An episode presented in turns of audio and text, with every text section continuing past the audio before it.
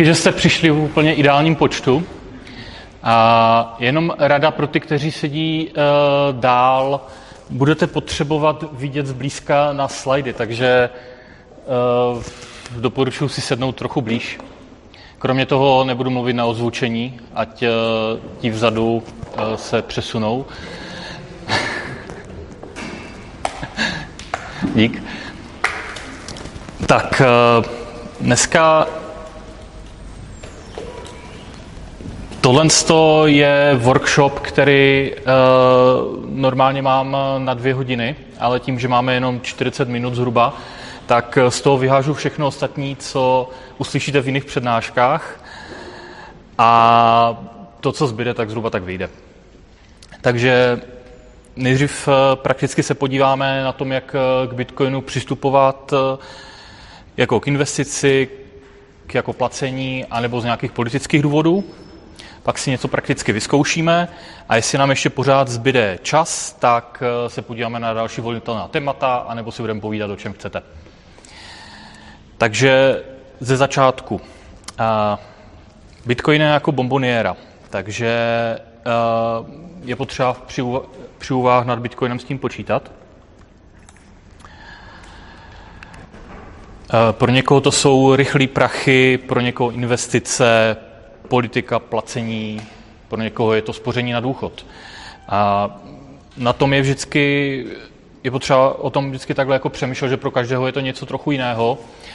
A e, především ve vyhrocených debatách na Facebooku e, na to myslet, že když jako bojujeme za ten svůj tábor, tak je dobré myslet na to, že ti ostatní se na to můžou dívat z trochu jiných jako motivací. Jo? Že e, když mě zajímají především politická stránka Bitcoinu, tak mi je úplně jedno, že letí nahoru a že padá. Takže nejdřív se podíváme na ty investice. A tady jsem vám chtěl jako promítnout něco o inflaci, ale to tady uslyšíte u jiných přednášek od mnohem fundovanějších lidí. A předpokládám, že jste i trochu uh, už nastudované publikum, když jste na této akci, takže uh, toto si dovolím uh, a přeskočit hlavní sdělení je jenom v tom, že eh, v těchto těch shitcoinech si spořit na důchod nechci.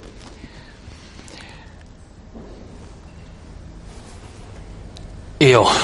A jenom eh, kdybyste pořád neměli představu o tom, co inflace znamená, tak eh, v časovém období těchto tří let je to takhle názorně, v těchto deseti letech je to takhle názorně a ve 20 letech je to názorně tyto částky. Jo? Ono problém kumulovaného úroku, eh, tím, že je to sice každý rok, ale relativně malé procento až na ten poslední rok, tak eh, se to jako nasčítá a není to moc intuitivní. Takže je dobré si třeba takhle jako zapamatovat, že hele, za posledních 20 let si přišel 20% peněz a to jsem byl teda štědrý a nedal tam poslední dva roky. Jo? A, takže si povězme něco o investičním horizontu. A, musíme vědět, s kolika penězi se můžeme na jak dlouho rozloučit a jak dlouho si můžeme uh, počkat na zisk. Je to opravdu takhle triviální, ale i tak spousta lidí uh, nad tím takhle jako neuvažuje. Takže první investiční strategie, kterou tady naťukl Pokáč, eh, nakupovat dole a prodávat nahoře. A problém je, že nikdo nemáme věšteckou kouli a nevíme, kdy to nahoře a kdy dole bude. Eh, takže reálně většina lidí prostě z čistě statistických důvodů prostě nakoupí zuba jako ten pokáč. A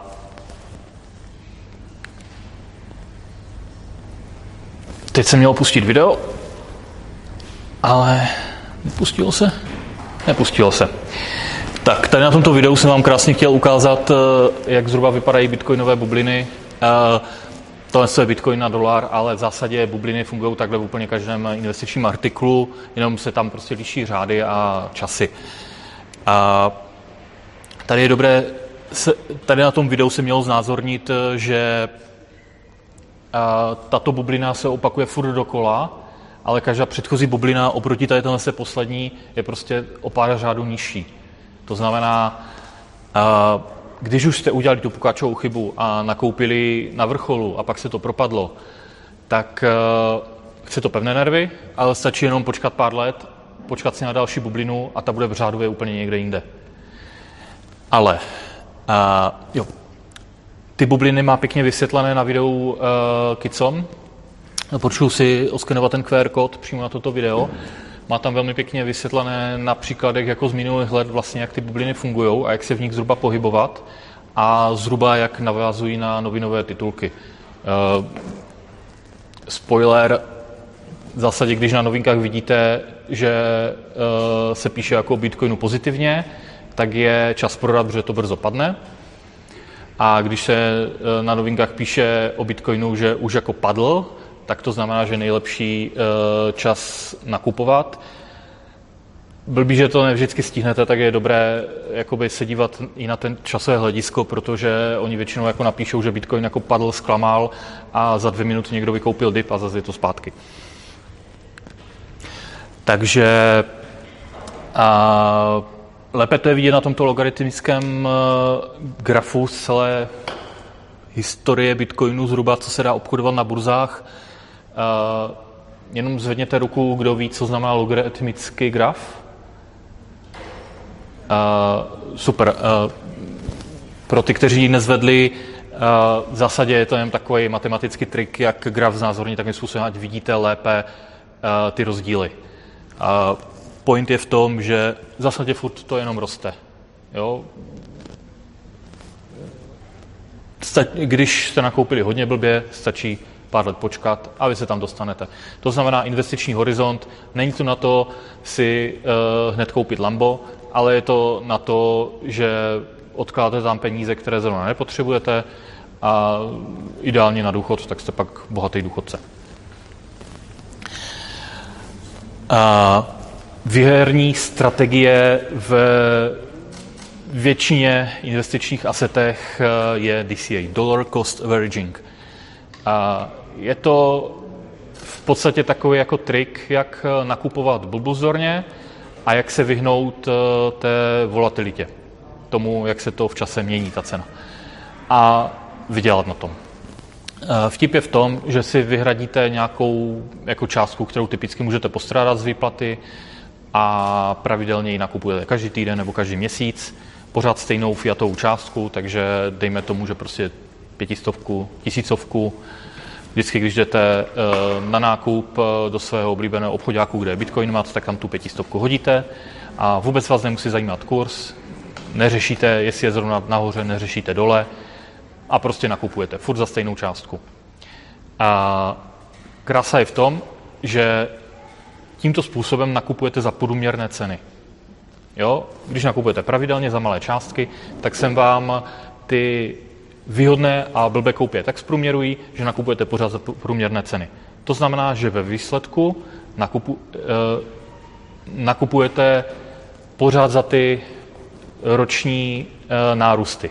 Jo, že, eh, teď jsem to blbě řekl, ale jak na tom logaritmickém grafu bylo vidět, že ono to jako kolísá, ale v podstatě to pořád roste. Tak DCA je na to, že využijete tu eh, bitcoinovou funkci, že v podstatě pořád roste.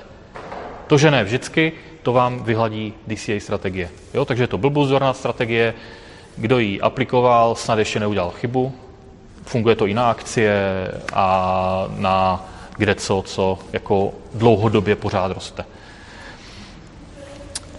A moje vlastní uh, modifikace této strategie je DCA plus nachlast, uh, protože uh, součástí té spekulace na budoucí vyšší cenu Bitcoinu je, i, je právě to, že očekáváme, že to je nějaký budoucí platební systém že se to v budoucnu bude používat eh, v ekonomice k běžnému obchodování, tak eh, je dobré, abychom tomu taky trošku pomohli. Eh, pokud si budeme jenom Bitcoin hodlovat a hodler až do smrti, hm, tak se nám ta adopce nikdy nestane.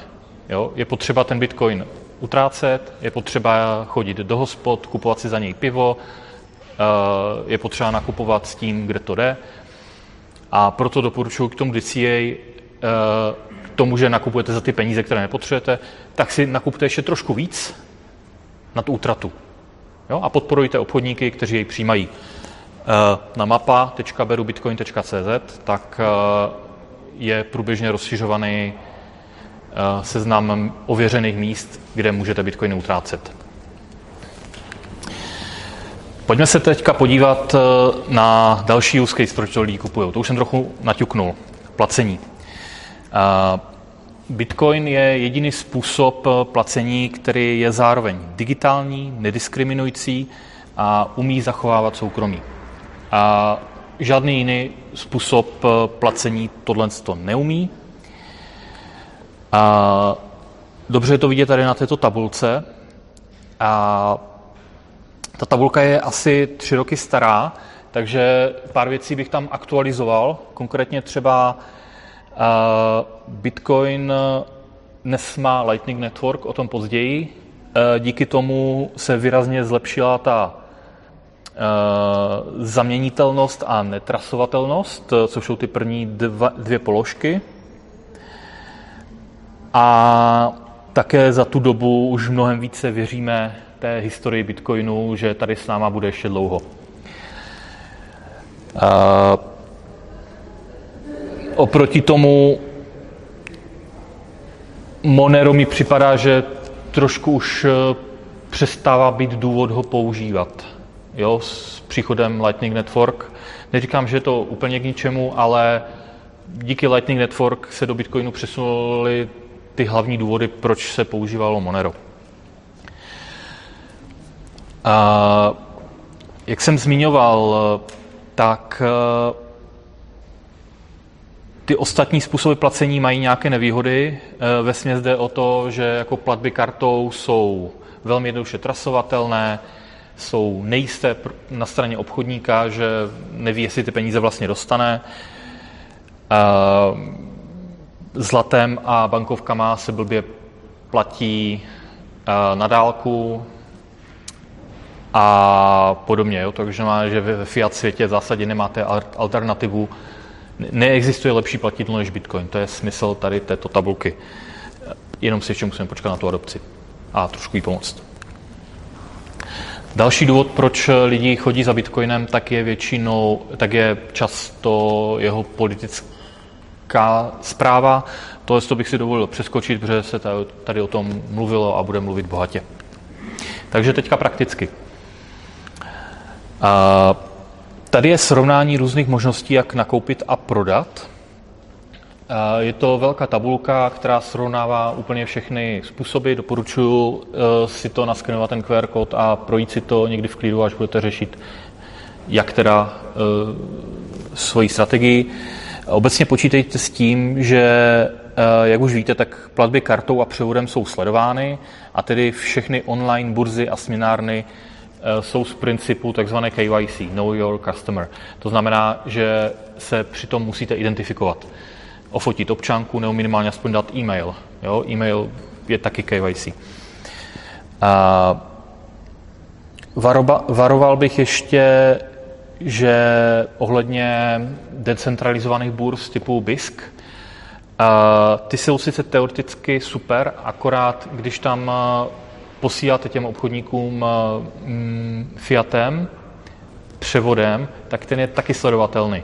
A jestli tam toho budete mít na účtu prostě víc, a tak si toho prostě ty úřady všimnou. A jestli jste podnikatel nebo živnostník, tak to jste prostě, prostě podezřeli už z podstaty. Takže uh, bacha na to, taky se často stává na těle těch burzách, že tam na druhé straně ti, kteří posílají ty peníze nebo přijímají, tak jsou občas nějací byli koně v nějakém podvodu a tedy prostě za váma dřív nebo později přijde ta policie a bude chtít vysvětlení. Jo? Vy jste sice neudělali nic nelegálního, ale nechcete to. Jo? A, takže osobně doporučuji nakupovat eh, bez KYC, z Bitcoin matu a od Vexláku. A nebo úplně ideálně můžete Bitcoiny vydělávat.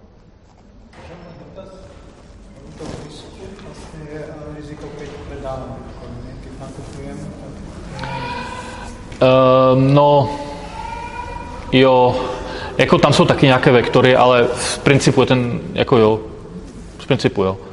A jako, ale nepoužil bych to ani pro tento směr. Takže ke KYC to pěkně vystihl Andrej na Facebooku.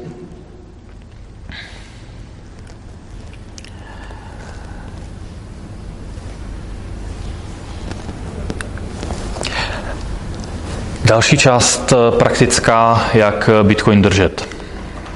A jsou různé druhy peněženek. Mobilní peněženka eh, ve formě mobilní aplikace, desktopová peněženka ve formě aplikace pro počítač, hardwareová peněženka, Trezor třeba, anebo custodial účet. Eh, custodial účet se často maskuje třeba jako mobilní peněženka, je to ve stručnosti jenom o tom, že ty, ty bitcoiny za vás drží nějaká firma a ta vám dá nějaké rozhraní k tomu, jak je zpravovat. Ale vy nemáte ty klíče, ta firma vám je může vzít, ta firma typicky ví, kdo jste, takže často je to třeba, třeba takovou často past, je, tak je, jak je um, Coinbase, peněženka mobilní, což je úplně normální custodial peněženka, je to jenom rozhraní k jejich burze, ničem se to neliší od jejich burzy, technicky, jenom je to pohodlné na to placení. Ale nedoporučuji to používat. A prakticky. Já doporučuji tady tyto dvě peněženky, Breeze a Phoenix. Doporučuji vám teďka si jednu z nich stáhnout, za chvíli budete potřebovat. A Breeze je a peněženka, která toho umí víc, má podcastovou čtečku, kterou můžete při poslechu třeba podporovat svobodný přístav. Má to uh, posmod, uh, jakože platební terminál pro obchodníky, zvládne to každý zaměstnanec, napíše částku, zmačkne charge, funguje to naprosto blbuzdorně. Phoenix, Phoenix je peněženka, která umí jenom tu peněženku a je mírně i spolehlivější než ten Breeze.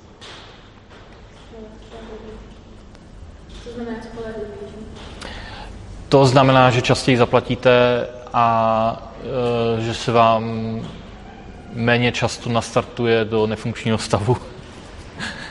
Ten Breeze bohužel, je, jako je to skvělá peněženka, ale bohužel mi připadá, že je občas trochu zabugovaný.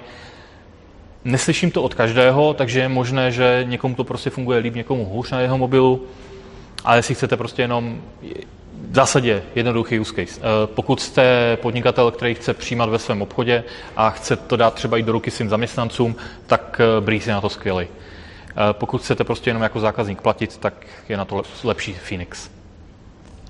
Tak všichni, kdo chtěli naskenováno, doporučuji nainstalovat. Možná i dál.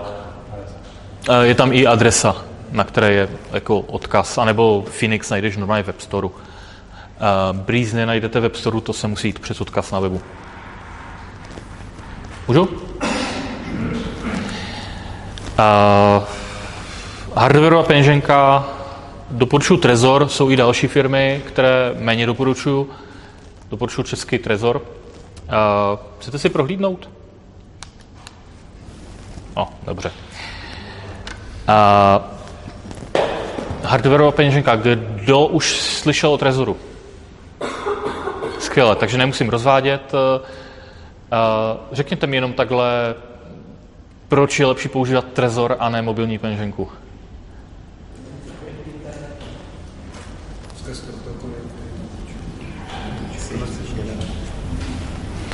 Já řeknu ten hlavní důvod, bezpečnost. Tohle, co se prakticky nedá hacknout, dá se to hacknout jenom tím způsobem, že někdo uh, změní chování vašeho počítače, na tom počítači vám ukáže jinou adresu na tom e-shopu a vy pak trezorem zaplatíte jinou adresu. To je jediný způsob phishing, jakým je možné ho prakticky... Nemám pravdu? nějak nevidí, protože ten trezor na displeji snad ukazuje adresu, kam se to posílá. Ano, ale když ti e-shop na počítači ukáže adresu uh, mizery, tak ty ji porovnáš s tím, co vidíš na trezoru a zaplatíš ji. Jo, takhle. Jo, jo? Jde o to, jako od, z jakého zdroje získáváte tu adresu. Jestli tento zdroj bude kompromitován, tak uh, jste zaplatili podvodníkovi. Uh, vyloženě s trezorem, jako nechat se okrást už chce jako velkou míru uh, neznalosti, často jsou třeba phishingy, které míří na to, že vás nějakým způsobem z vás vyloudí takzvaný seed. Proto doporučuji si přečíst, eh, když si koupíte trezor, co je to seed a jak se k němu máte chovat. Jo, jestli tohle se dodržíte, tak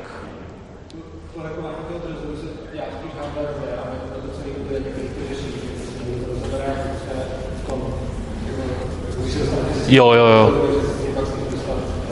Zatím musí začáček. No, no, no, jo. Jak, takže jako, když to dostanete do laboratoře, tak to, to nějak jako vypáčíte. Proto je dobré používat ještě další doporučené ochrany, které ten Trezor doporučuje.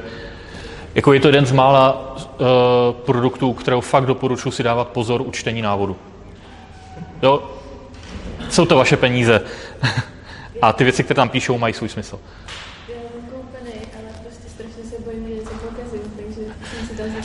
Nemusíš se bát, že něco pokazíš, prostě si jenom čti ty instrukce, které ti to ukazuje. jo, neodklikávat to, prostě bez přečtení. Jenom o tom to je. Je to fakt jednoduchý, jenom to číst. Neboj se toho. A jak platit? Eh, Trezor je dost neprakticky na to, že s ním půjdete do hospody a tam zaplatíte.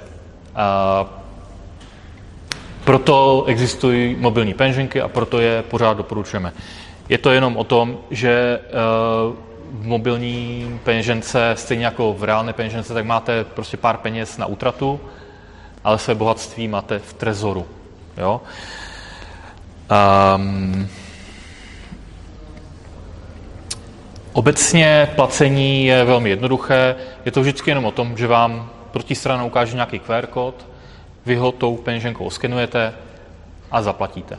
Jsou QR kody, které uh, jsou jich spousta druhů, ale vás v zásadě zajímá jenom to, vidíte QR kód, oskenujete a funguje to. Uh, těch spousta způsobů, například můžete se potkat s QR kody, které platí jenom chvilku, jenom pro tu transakci. Jsou QR kody, které platí déle nebo trvále, můžete je vytisknout. Jsou QR kody, které fungují obráceně, to znamená fungují jako šek, že vy ho ofotíte a dostanete bitcoiny. A jde to nastavit spousty různých způsoby. Mobilní penženky umí většinou jenom to základní, serverové penženky umí všechno možné a když umíte programovat, tak máte neomezené možnosti, jak kolem toho stavět různé workflow a tak. A je dobré vědět takový základní rozdíl. Já vás nechci zatěžovat s technickými detaily, ale tohle je zrovna věc, kterou jako uživatel byste měli znát, jaký je rozdíl mezi on-chain a Lightning Network. Uh, on-chain je On-chain transakce jsou veřejně viditelné, dražší na poplacích, ale s obrovskou mírou jistoty. Uh, Lightning Network jsou levné, rychlé transakce, uh, jistota tam je taky slušná, když už to proběhne, soukromí je tam vysoké. Uh, jsou to ty běžné peníze, které nosíte v kapse na běžnou útratu. On-chain je to těžké zlato, které máte v trezoru, tam máte své bohatství. Lightning penženka je to, co nosíte v kapse pro běžné placení. Ve stručnosti. Jo? Takže teďka pro vás, kteří jste si už stáhli peněženku, eh, je tady soutěž. Tohle je ten speciální QR kód, který vám dá, eh, dá vám 10 000 satoshi. Prvních pěti nejrychlejším.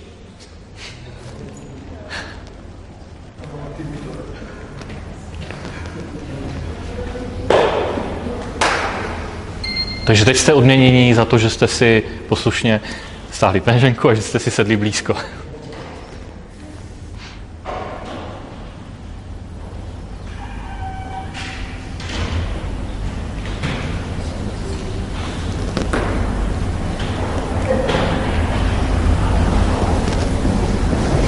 Tak, předpokládám... Cože? Se všema peněženkama, které podporují Lightning Network a LNURL protokol, což jsou všechny doporučované. Je jich víc než ty dvě, které jsem zmínil, ale pokud to neofotíte, tak tu peněženku zahoďte. Je to šrot, který už není rozvíjený ve stručnosti.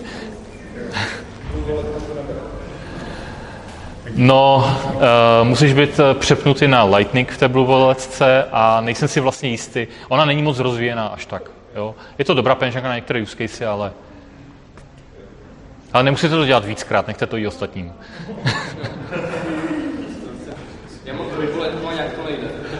ne? Tak, dobré, vědět, bluvoletka není doporučená peněženka.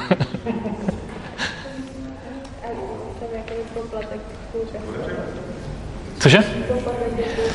Ano, to je dobré vědět.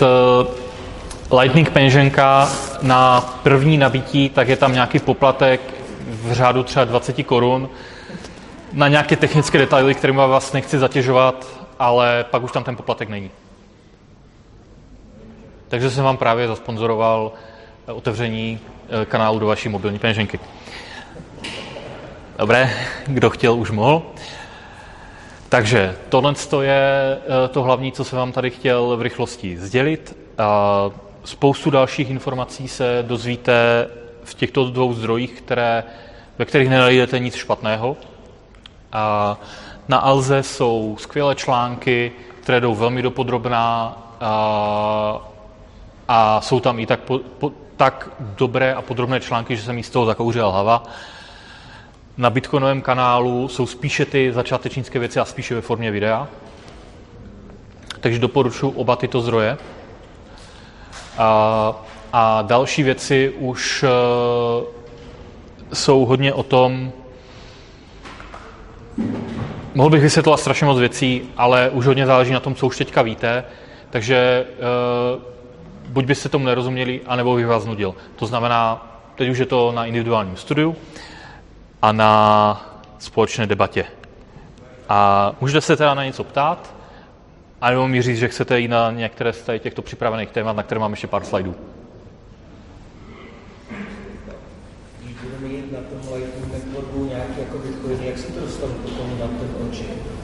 V těch lightningových peněženkách je vždycky možnost přijmout z onchainu nebo odeslat na onchain. Tam se tomu často říká jako send to Bitcoin address nebo receive to BTC address. Je tam vždycky ta volba.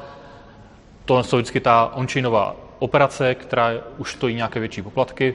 To už normálně bere ten poplatek jako klasicky. Ano, ano. Jo a samozřejmě to taky chvíli trvá. A když budu mít třeba budu mít firmu, budu přijímat bitcoiny, takže vlastně uh, tí, uh, jsou vlastně všichni anonimní, protože nikdo neví, kolik bitcoinů přijímám a tak, že to Lightningu a pak si to pošlu na ten nějaký účet, který nikdo neví, tak vlastně potom uh, to nedá zjistit, že A na onchainu bude vidět, že ta tvoje adresa na Trezoru dostala peníze od někud. No, eh, pořád nesmíš liknout, co je tvoje adresa na tom trezoru. A z té peněženky to není vůbec jakkoliv propojitelné, to, co se dělo v té peněžence. Ani s těmi kanály to není propojitelné, že ty peněženky, co jsem doporučoval, to dělají přes takzvaný swap, což je, že ti to přijde z nějaké úplně jiné strany od někud jinut. Jo? Když to nějak nesouvisí s tím, co v té peněžence se dělo dál, nebo odkud to přišlo ní. Uh, jenom bych ohledně toho soukromí, uh, ten Lightning je velmi soukromý, ale i tak má nějaké detaily, které, kterými to, o to soukromí můžete přijít. Tohoto doporučuji si nastudovat, pokud chcete dělat černotu.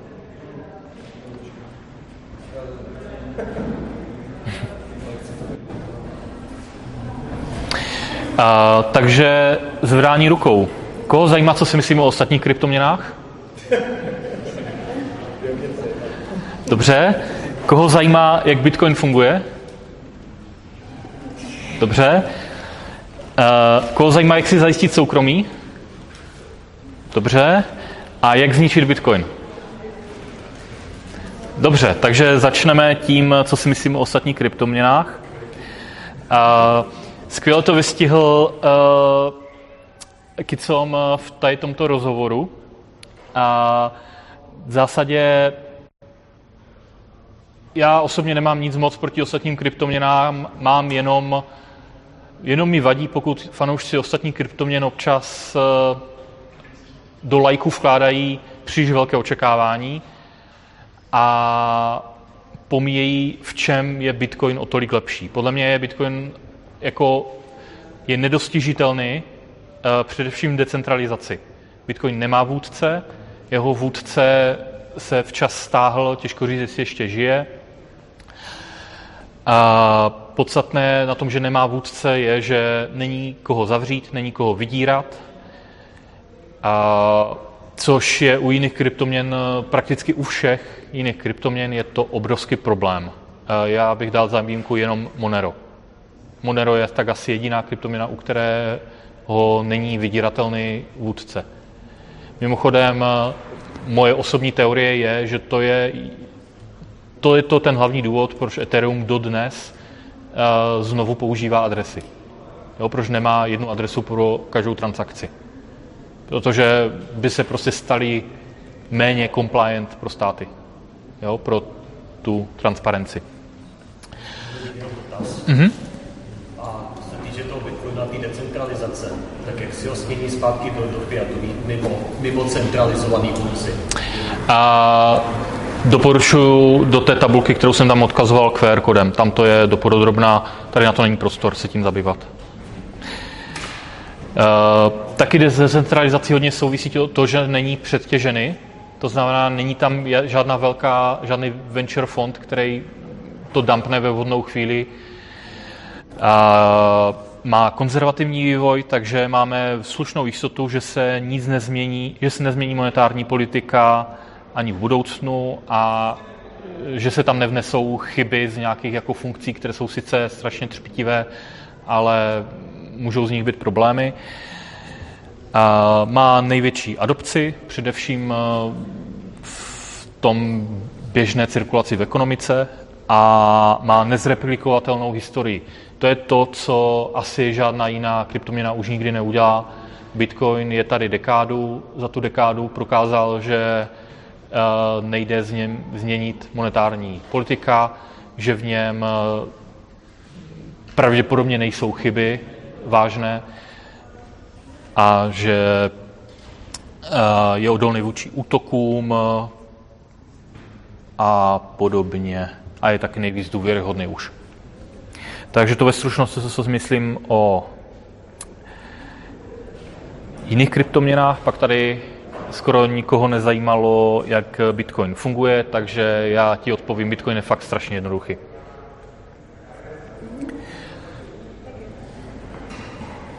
A pár lidí zajímalo, jak zničit Bitcoin. Je to tak, že? Takže tady je jednoduchý návod, pokud jste státní úředníci, tohle to vám určitě pomůže. A přišli na to už ve staré Číně. E, tenhle ten chudák tak si dovolil platit bitcoinem. Tam platilo poměrně dlouho nařízení, že kdo si dovolí e, vážit mince při obchodu, tak e, bude veřejně umučen. Věřím, že kdyby státy zavedly něco takového dneska, tak bitcoinem asi bude platit málo lidí. Předpokládám ale, že už se civilizace od té doby trochu posunula, takže reálně bude to spíše o nějakých pokutách a regulace se budou týkat spíše regulovaných subjektů, jako je banky, centralizované burzy a podobně. To znamená, že nakonec vždycky fun- bude fungovat to, s čím máme v Česku velmi bohaté zkušenosti. A Při nejhorším, i kdyby to vexláctví se nějak moc potíralo, tak uh, vždycky můžeme si ty bitcoiny uschovat na to, až nás stát příliš moc naštve a emigrujeme do nějaké svobodnější země a tam si klidně zapamatovaným uh, sídem v hlavě si koupíme tam trezor na místní alze a nabijeme ho svými bitcoiny, které jsme koupili před tou represí u nás doma. Takže Reálně si myslím, že ať se státy budou pokoušet eh, Bitcoin jakkoliv výrazně zregulovat, tak se jim to buď nepovede, anebo udělají takové škody, že tady nebudete chtít žít. A jak na soukromí, to se pár lidí ptalo. Um, aha, PowerPoint mi uh, zrušil moje krásné emoji, takže to musím trochu říct. Uh, základ. Vyhybat se KYC, to je ta identifikace. Když operujete s Bitcoiny, tak nikam netrousit žádné své osobní údaje, ani e-mail a podobně. A ideálně se vyhybat i trousení IP adresy a proto pokud, používa, pokud eh, to jde, používejte Tor, což například eh, v Trezor Suite eh, je na to prostě jednoduché zaškrkávatko, prostě zapnete Tor a není vidět, která IP adresa ty transakce dělá. Je dobré vědět, že takové ty blockchain explorery, takové ty webové stránky, do kterých napíšete adresu a vidíte, jestli ta transakce už proběhla nebo jaké transakce kde proběhly, tak mnoho z nich provozují subjekty, které logují IP adresy a i to, která IP adresa se na jakou adresu dívala. Takže pokud už takové služby používáte, doporučuji používat třeba tu, kterou provozuje Trezor, je linkovaná přímo z Trezor Suiteu a otevírat to ideálně přes Tor. A u mobilních peněženek ten Tor je trochu víc problematický, ale zase na druhou stranu, když používáte na mobilu, používáte Lightning, a tam je to soukromí na mnohem vyšší úrovni, takže si troufnu říct, že pro běžné použití je úplně v pohodě používat eh, Lightning eh, bez Toru. Ale kdyby to šlo a nesežralo mi to baterku, tak bych to asi taky používal. Mhm. Vlastně bez KIC a vyroste, vyroste třeba barák, tak jak lidi dokážu, že to není nějaký naše Blbě. Právě. To to dobrý mít jakoby, jakoby dvě, třeba peněženky nosky bez, bez Ale je to jistá strategie, ale u toho KYC jsem nezmínil třeba takový častý use case, že nebo častý problém, že tam nejde jenom o to, že ty data trousíte státům, ale trousíte potenciálně komukoliv, kdo hackne kohokoliv, kde ty data ležely. A že ty data leží na hodně místech. Jo? A hodněkrát už utekli. V Česku se běžně stávalo, že lidem chodili spamy vyhrožující, že hele, poděl se s mojím bitcoinem, vím, že bydlíš na této adrese a že máš zhruba tolik bitcoinů. Jo? A věříte, že když podvodník přijde na, s igelitkou na finančák, vybere si vhodnou úřednici a nabízí igelitku s vhodně vybraným obsahem, že ta úřednice mu nesplní jeho přání a nedá mu deset největších hodlerů ve vašem městě. Jo?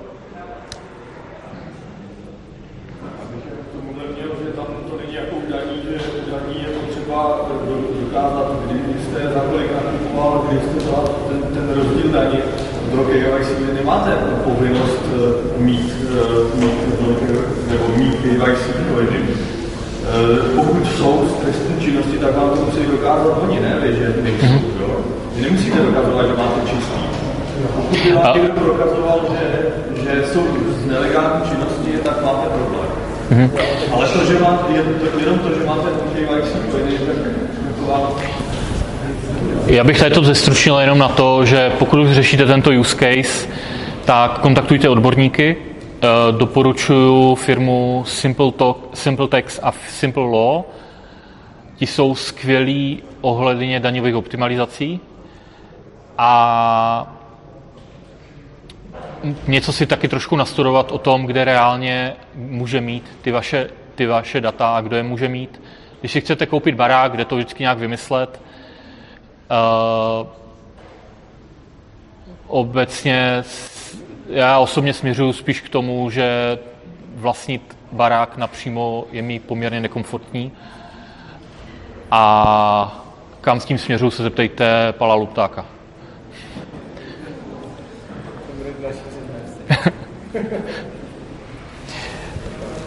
Takže jenom ještě pár příkladů ohledně toho zakázání bitcoinu. A občas se stane, že v nějaké zemi bitcoin, obchodování s bitcoinem zakážou. Stalo se to třeba tady k, v Monaku, tam si všimněte toho datumu. A v podstatě hned potom tak eh, tohle je graf eh, z Local Bitcoins, to je taková služba, která propojuje eh, nezávislé lidi nakup prodat v podstatě takové vexláctví, ale je na to centralizovaná webová stránka. Před Local Bitcoins bych jenom dneska varoval, prokázalo se, že předávali data finančáků o tom, kdo s kým obchodoval. Ale je to tady dobrý příklad, že najednou vidíme, že v Monaku se najednou něco stalo. jo, na local bitcoins. Takže tady pak vidíme jinou službu podobného typu, která říká, že prostě, hele, tam se prostě normálně obchoduje v tom Monaku. Jenom to zmizlo v těch, těch centralizovaných burz. Jo? a děje se to mezi konkrétními lidmi. Takže to je tak zhruba vše, co jsem vám tady chtěl říct, tak akorát mi došel čas. A moje eh, aktivita, kterou provozu na berubitcoin.cz je, že pomáhám eh, podnikatelům v nasazení bitcoinu a přijímání bitcoinových pladeb. A pokud máte nějaké přátelé nebo jste někde štangasti, tak se zmiňte o tom, že byste rádi u nich platili bitcoinem. Můžete tam provést nějakou základní evangelizaci a až si nebudete vědět rady, tak ji odkažte na mě. Taky, pokud mi na tuto konkrétní aktivitu chcete uh, přispět, můžete mi tam třeba vrátit to, co jste vyhráli, a nebo můžete přispět svobodnému přístavu, který tady má někde vytištěné QR kody a má to i na webu. Tak to je vše a já si myslím, že Terka může zahájit další přednášku, nebo už?